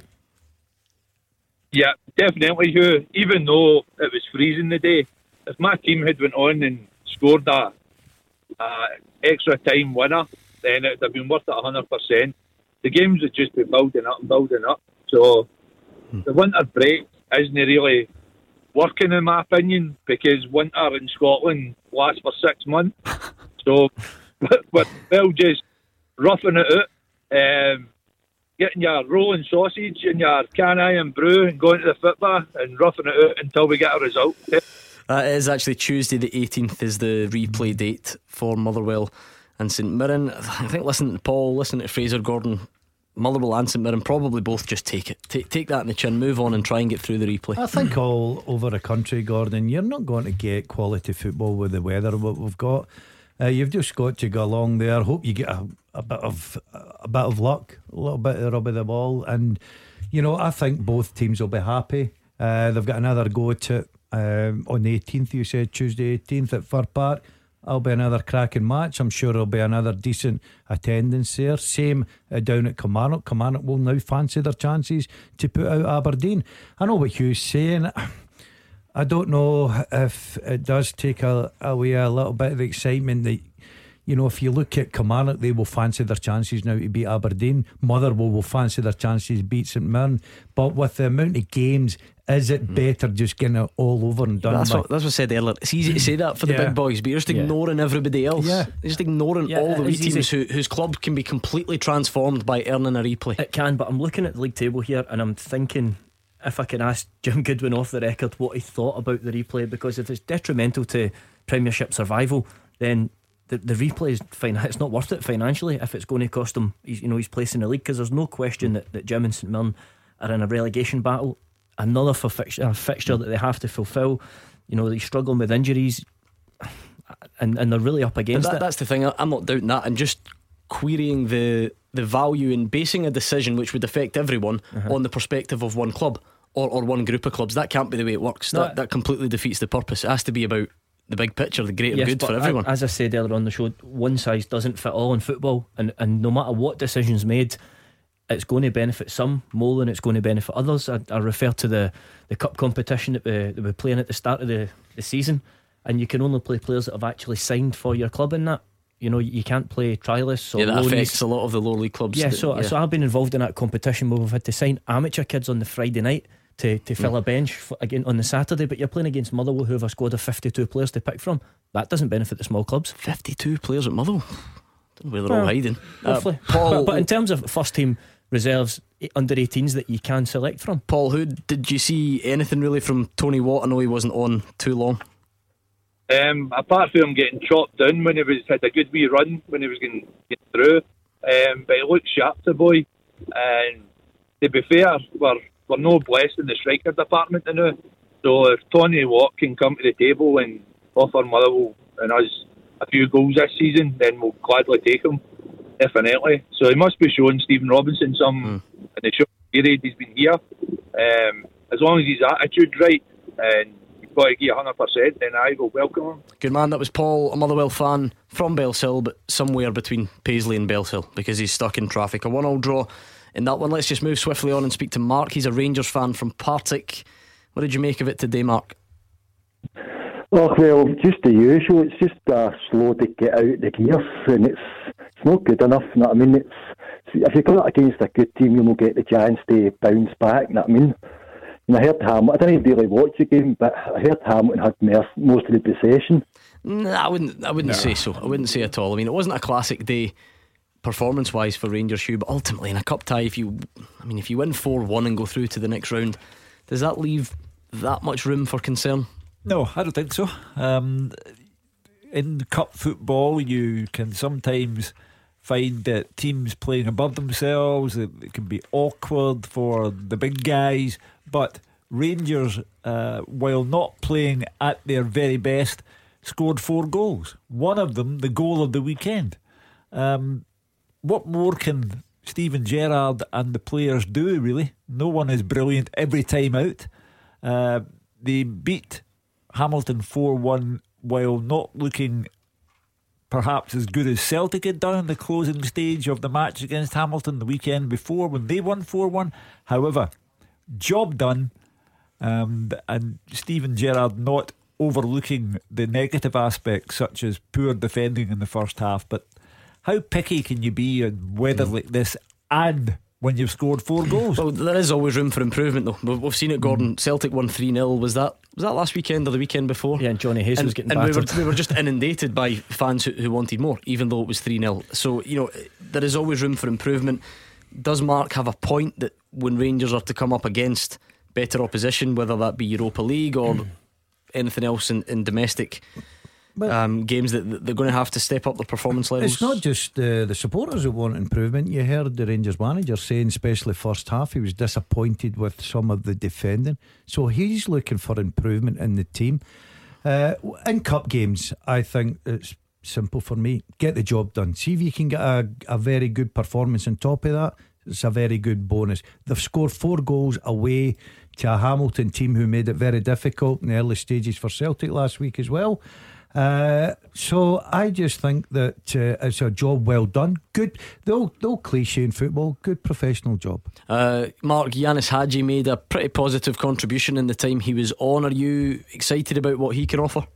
Ah, he's he's a really really good player. But that's what I was going to talk about. See, like Ryan Kent. See if Ryan Kent could move back out in the wing. I mean, Rangers have given him a free role and he just doesn't suit it. I mean, he's gone through the middle and he's like Taffy, he likes to run it defence. I mean, like doing the wing, he should just concentrate and play in the wing.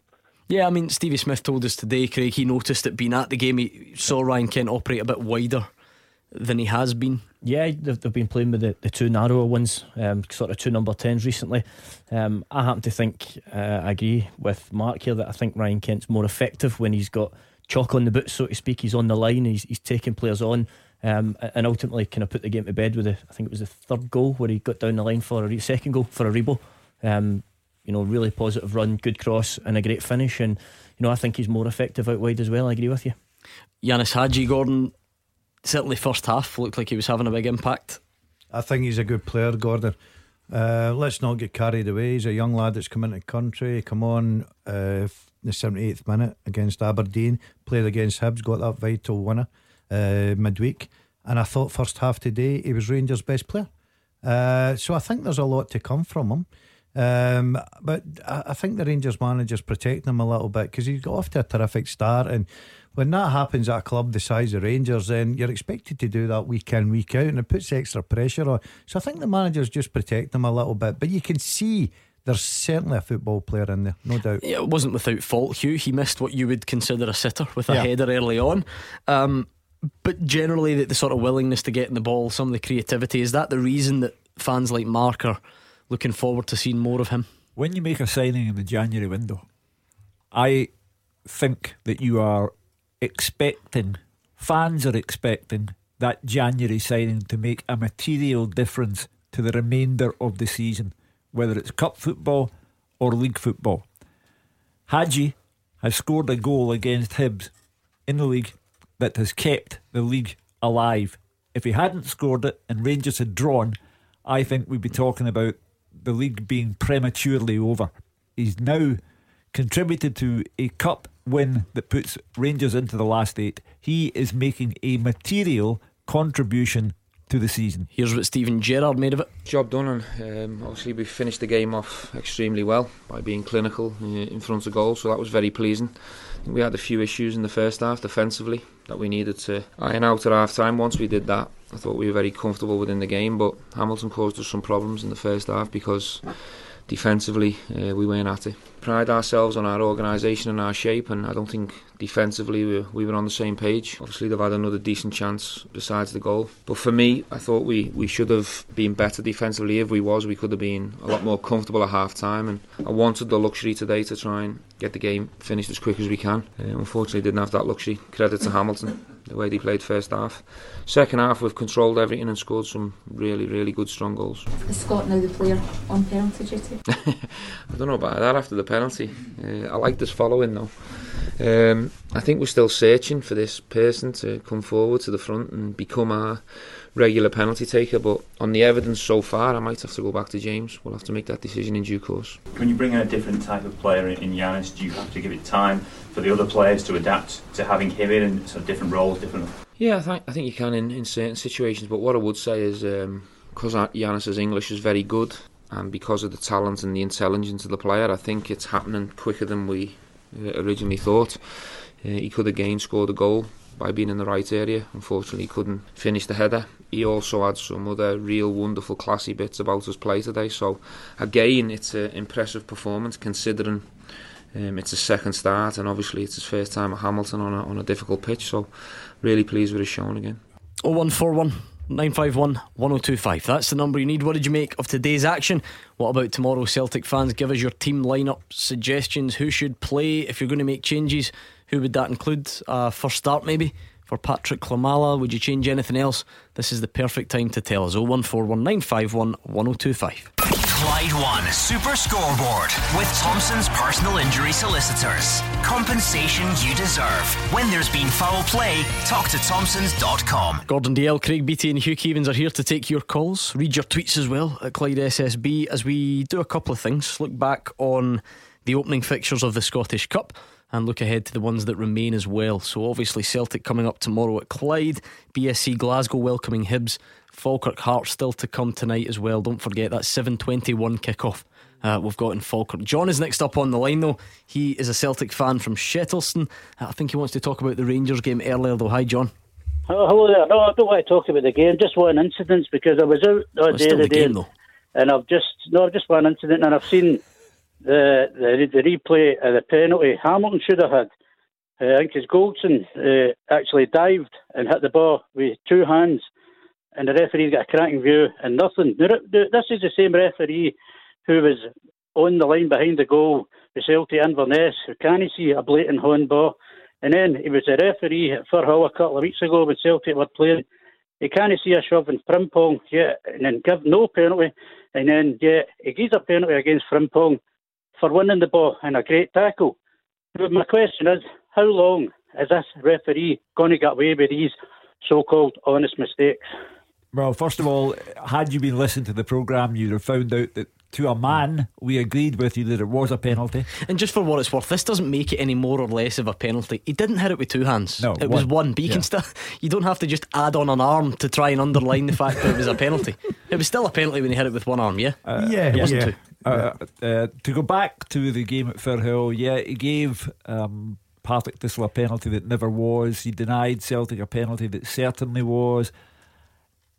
And you Uh, were very hard on him at the time. yeah. You gave him your howler of the weekend Yeah, as a result. I remember it. because he followed up the following weekend by giving Kilmarnock a penalty that never was, and then denying Kilmarnock a penalty that certainly was.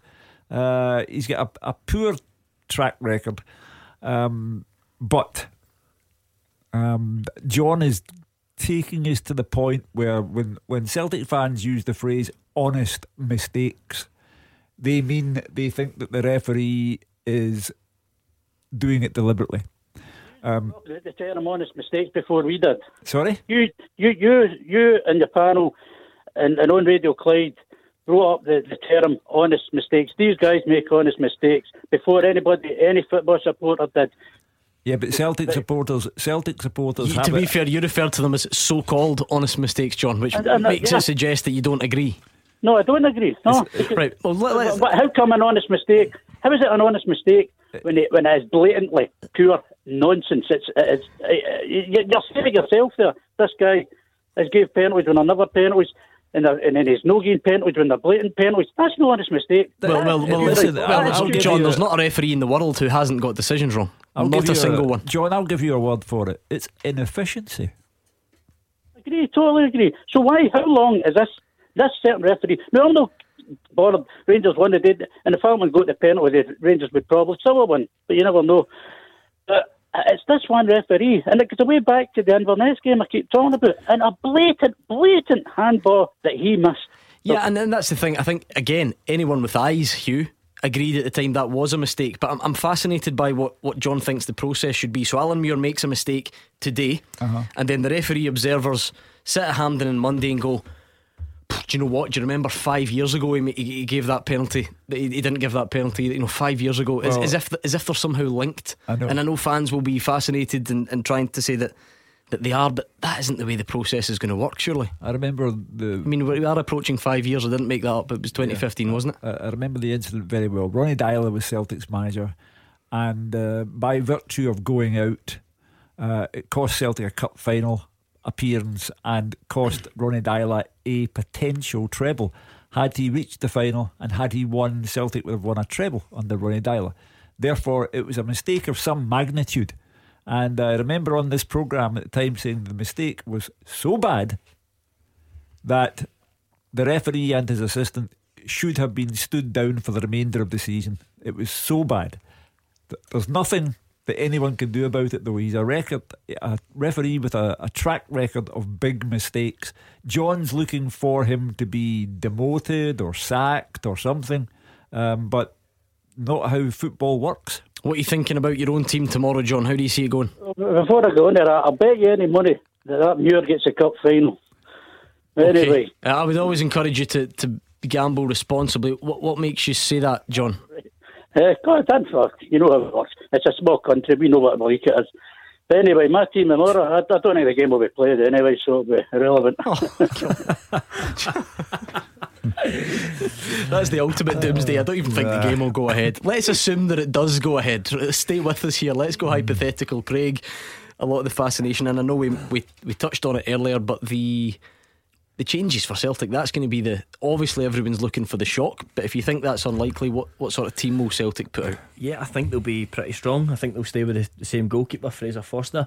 I think Young Walsh will come in at the back. I think Jullien and Ajer. Um, I think the form that they've been in recently, they could be doing with continuing to play together um, to try and get back to, to top form. Um, Elyounoussi needs some game time. Christie needs game time. Um, and I think it'll be Griffiths and Edouard up front, depending on Edouard's fitness. I don't think there'll be any chances taken. Uh, that was John and Shettleston. Keep the calls coming in 01419511025. On Twitter, we are at Clyde SSB. Uh, we're starting to get reaction in from today's managers as well. We're about to speak to Joe, who's a Celtic fan in Airdrie. Let's just squeeze in Stephen Robinson before we do that. Has to settle for a replay against St Mirren. Is he happy? Had you been out there in the wind and rain, you'd have struggled to pass the ball. We tried to. We still tried to play our game. We created a lot of chances. A draw is probably a fair result in the end. They had a couple of chances as well.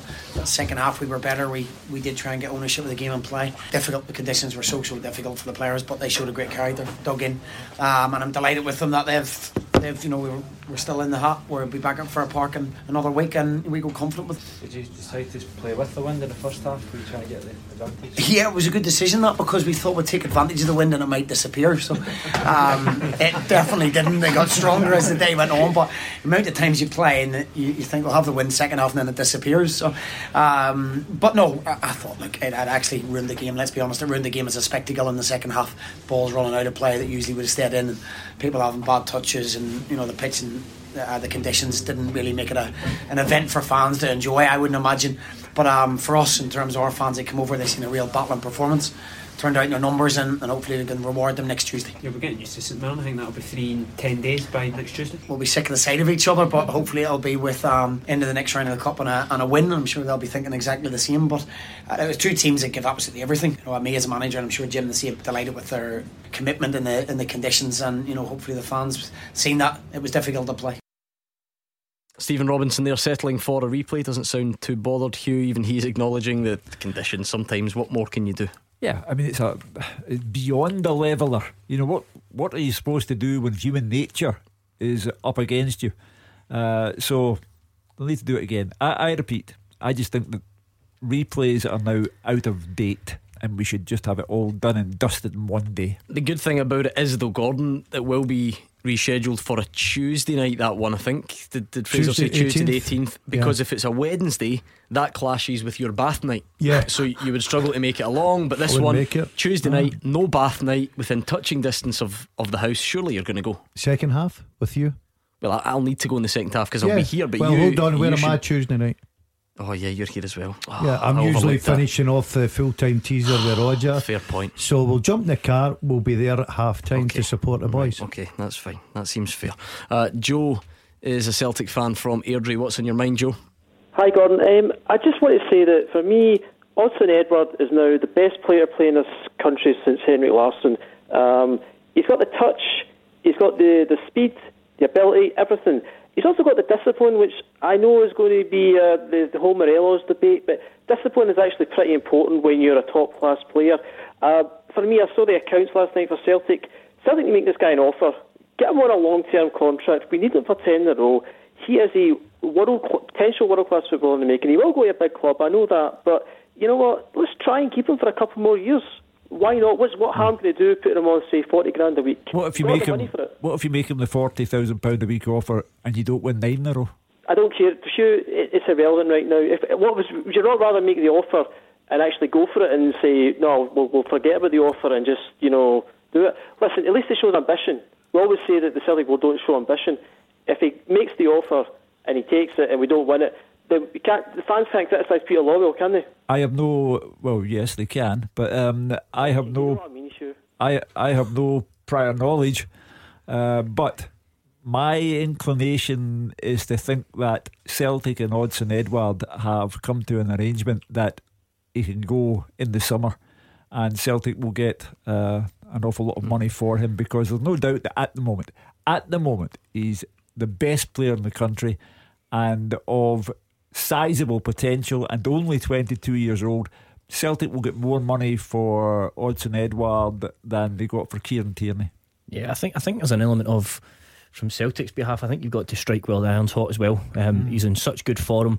Um, for France under 21s, he's been absolutely unstoppable as well. He must be on the verge of a, a call up to the, the full national team. Um, and They've got they've got some good options to be fair. they have got good options, but he is also, Uh, you know, a hot, hot prospect and, and potentially one of the top strikers in Europe. And you know, if you were to keep keep a hold of him and, and something was to happen and he was to lose that value that, that's basically going to be through the roof, then you know that would also be be an, be a mistake. So I think you have to strike with irons hot. Yeah, Gordon, none of this is about trying to sell him on. It's actually just about recognising how good he is at the moment and, and sort of giving him the, the compliment he deserves because even even throughout this season, he's you know, he seems to be getting progressively better as, as the season progresses. You're seeing, you know, he's scoring free kicks regularly. He just never looks flustered on the ball. He's adding a lot of goals. He's, he's you know, he's on a prolific run at the moment.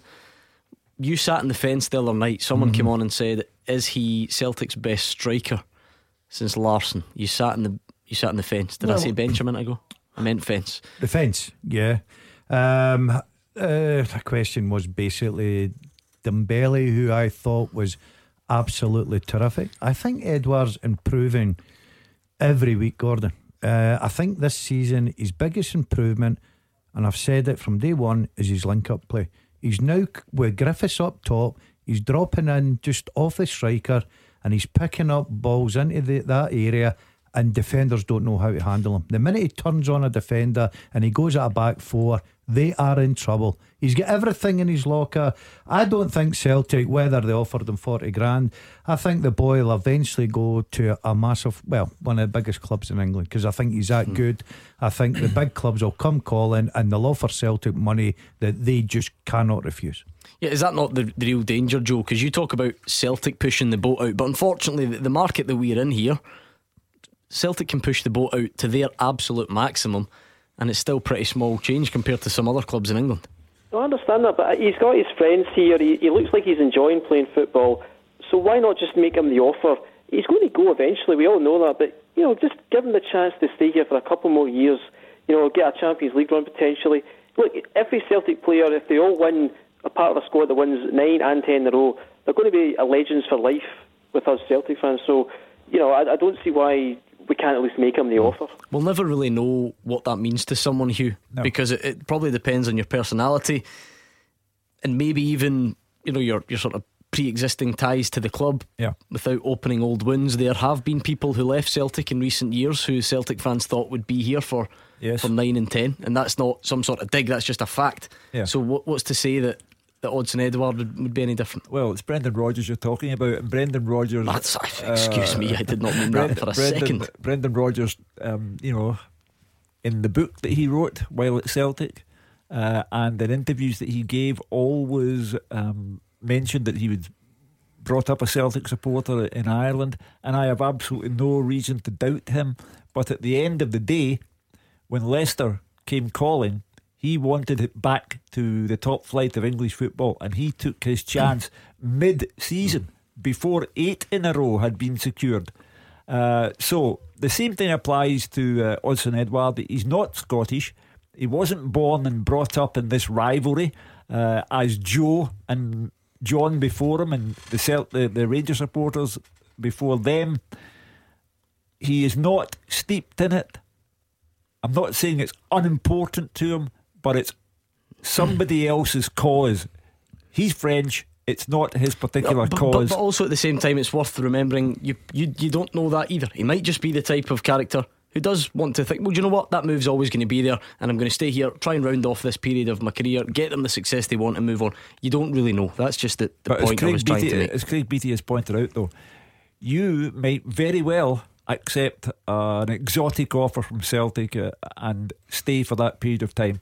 You do not know at any stage what the future holds.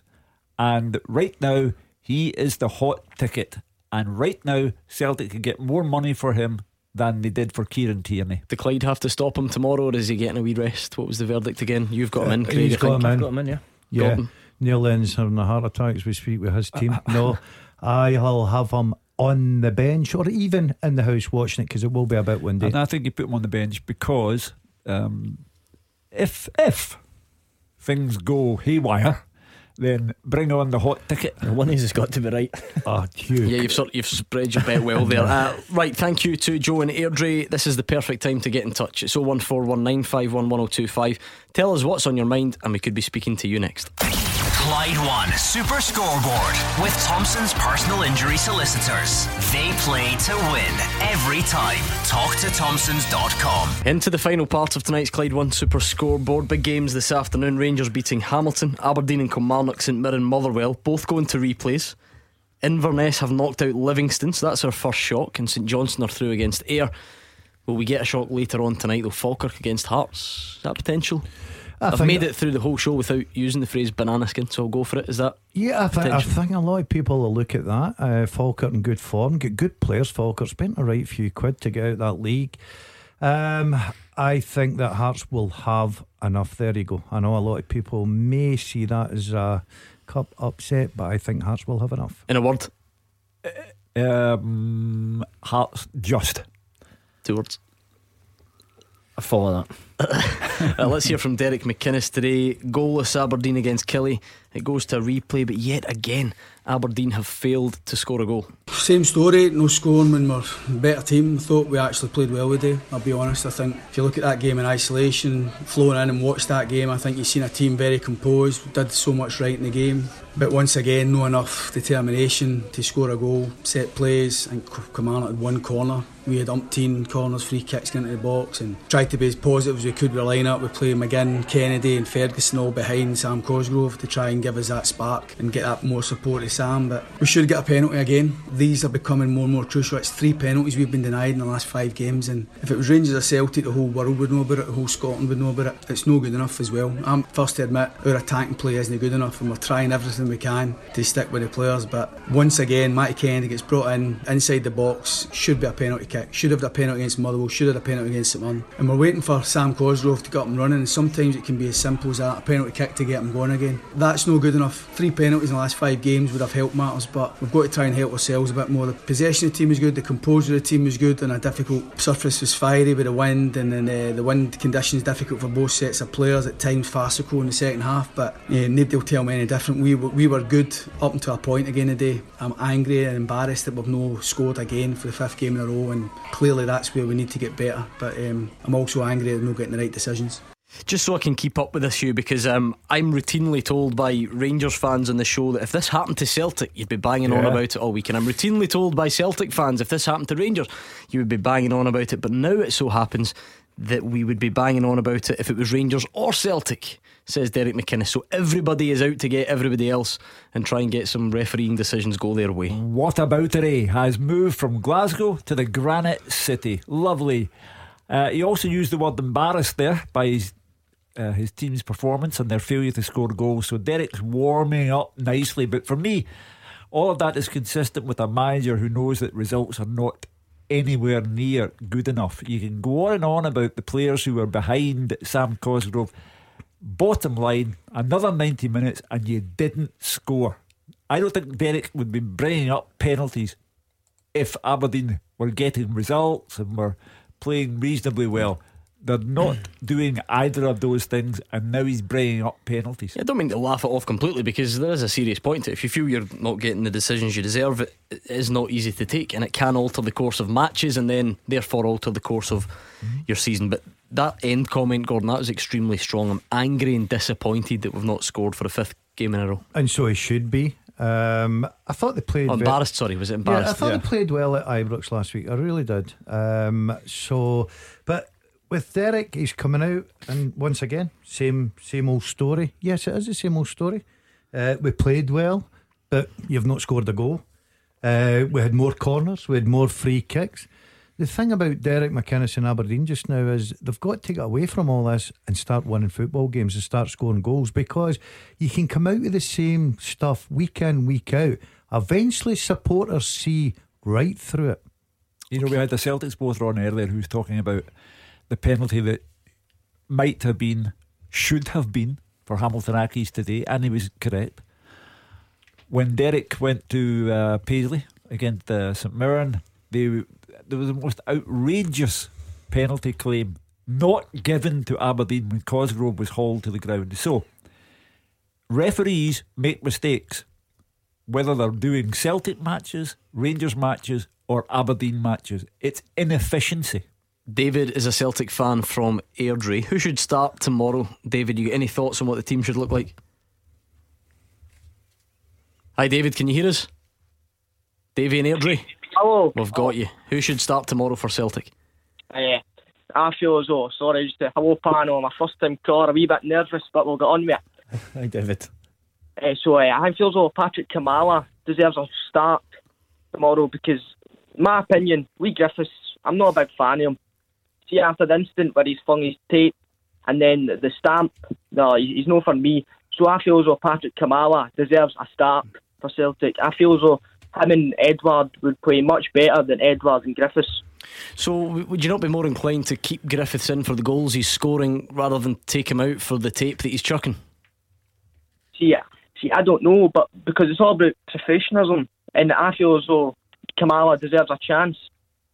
Well, You know, like you- he- you're Well, those are separate issues, Hugh, I guess. I mean, come No, but he's, he's telling us that Klimala and Edouard would be a better pairing than uh, Edouard and Griffiths, and he has absolutely not one shred of evidence to back this up. Uh, so Leigh Griffiths is uh, improving week upon week, fitness getting better, chance taking getting better, uh, and will be uppermost in Neil Lennon's mind. From now until the end of the season, Patryk Klimala will play third fiddle behind Edouard and Griffiths. I think Griffiths and Edouard's partnership is very good, very strong just now. I think it's getting better. Both of them scoring goals. So Davy's argument about Klimala coming in instead of Griffiths because it would be better. If that Just- partnership's better, God, then we can end all title Yeah, talk just now. does, because it doesn't wear with me at all. Griff's It's got Griff- four and yeah, five. Yeah. He's looking sharp. He's looking good. This is a guy that scored 40 goals one season for Celtic. He knows where the He's goals uh, performing are. well. Yes, exactly. Yeah, but He's- you, to be fair, you wouldn't have him in the team because he once scored 40 goals. But you he's would, a goal scorer. he's doing he's now, a though. goal scorer. He, he, he can score goals. Klimala, we don't know yet. We've not really seen enough of him. When, when do we see him then? Because on one hand, they completely accept, and you hear this in football a lot. You know, use him at the right time, get him up to speed. Don't throw him in, don't rush him, whatever it may be. But if you are judged to be worth a couple of million pounds, surely you can get in and start against Clyde. I agree with you. If you if if Neil Lennon doesn't trust him to get in there tomorrow and play against Clyde after spending Celtic got say three million plus his wages, whatever it may be, on top of that, then you've got to ask questions. And I'm, we're not being disrespectful to Clyde. I, I, I want to say that because I'm a good friend of Danny Lennon's. But Klimala should be able to step in there, whether it plays plays with Griffiths or Edouard, and fit into that perfectly well. On the other side of it, when it comes to the league business, the important mm. business, I'm not saying the Scottish Cup isn't, then the top two is Edouard and Griffiths. To be fair, though, just to look at the other side of that argument, Craig, if you are trying, and because we, do judge quickly in, in this day and age, in this part of the world, if you are going to put Klimala in, is there a part of it that would be unfair to put him in, you know, an experimental team? Is it, is it best to wait for a time when you can put him in alongside Edouard in a strong Celtic team and then you really see, rather than put him in with 10 other players who don't really play very often and have people judge him on that first start? That for me, Gordon, ties in with the question you asked, you know, a minute ago, and saying when do we actually see Patryk Klimala? So, me as a former striker, you see him when Leigh Griffiths or Odsonne Edouard is off form because for as long as that they two are on form, they're first and first How do you get how do you get him up to a level where he's ready to step in when they're off form though if he's not playing? Well, that's entirely up to Celtic sports science team. Does he play development games? Is it you know? You're saying, you're sa- 15 minutes. Are we having an argument here that you can't put him in tomorrow? No, you're not playing, absolutely not. You're not playing him in with kids. You're playing. You're probably Ryan Christie will play tomorrow. one of the best players in Scotland. Tom Rogic may play. Brown will probably play. McGregor will probably play. Elyounoussi is a, There's more was of a a chance he 15, would- he would- 15 million, 16 million pound player. It's not like you're saying, well, is it unfair to put him in Because, you know, Hugh Keevins is playing left yeah, back. It's not like that, is it? exactly. You're getting yeah. in with quality players. You, you are, but what I'm saying is, I'm not putting him in based on the fact that I've signed him and I want to see him. I, for me, he needs to earn his stripes. He needs to go in there. It might be 10, 15 minutes, but until Griffiths and Edouard's off form, for me, you see him for sparingly at the end of matches. There's a bit of a football score feel to the rugby at the moment. 46 minutes gone, Scotland 3, England 3. So it's, it's not a classic. Uh, at Murrayfield, Hugh, the Scottish Cup weekend well underway. Still lots of football to come. See us out. Tomorrow, it's about Celtic and their legacy when they play Clyde. Clyde, a third bottom of the third tier of Scottish football. Celtic have talent in abundance, whether Klimala plays or is on the bench. For Celtic, it's about their legacy tomorrow as they try for 33 cup wins in a row. And if Hibs don't beat BSC Glasgow, they should, in the immortal Glaswegian expression, chuck it. Three big ties still to come. Falkirk Hearts at 21 minutes past 7 this evening.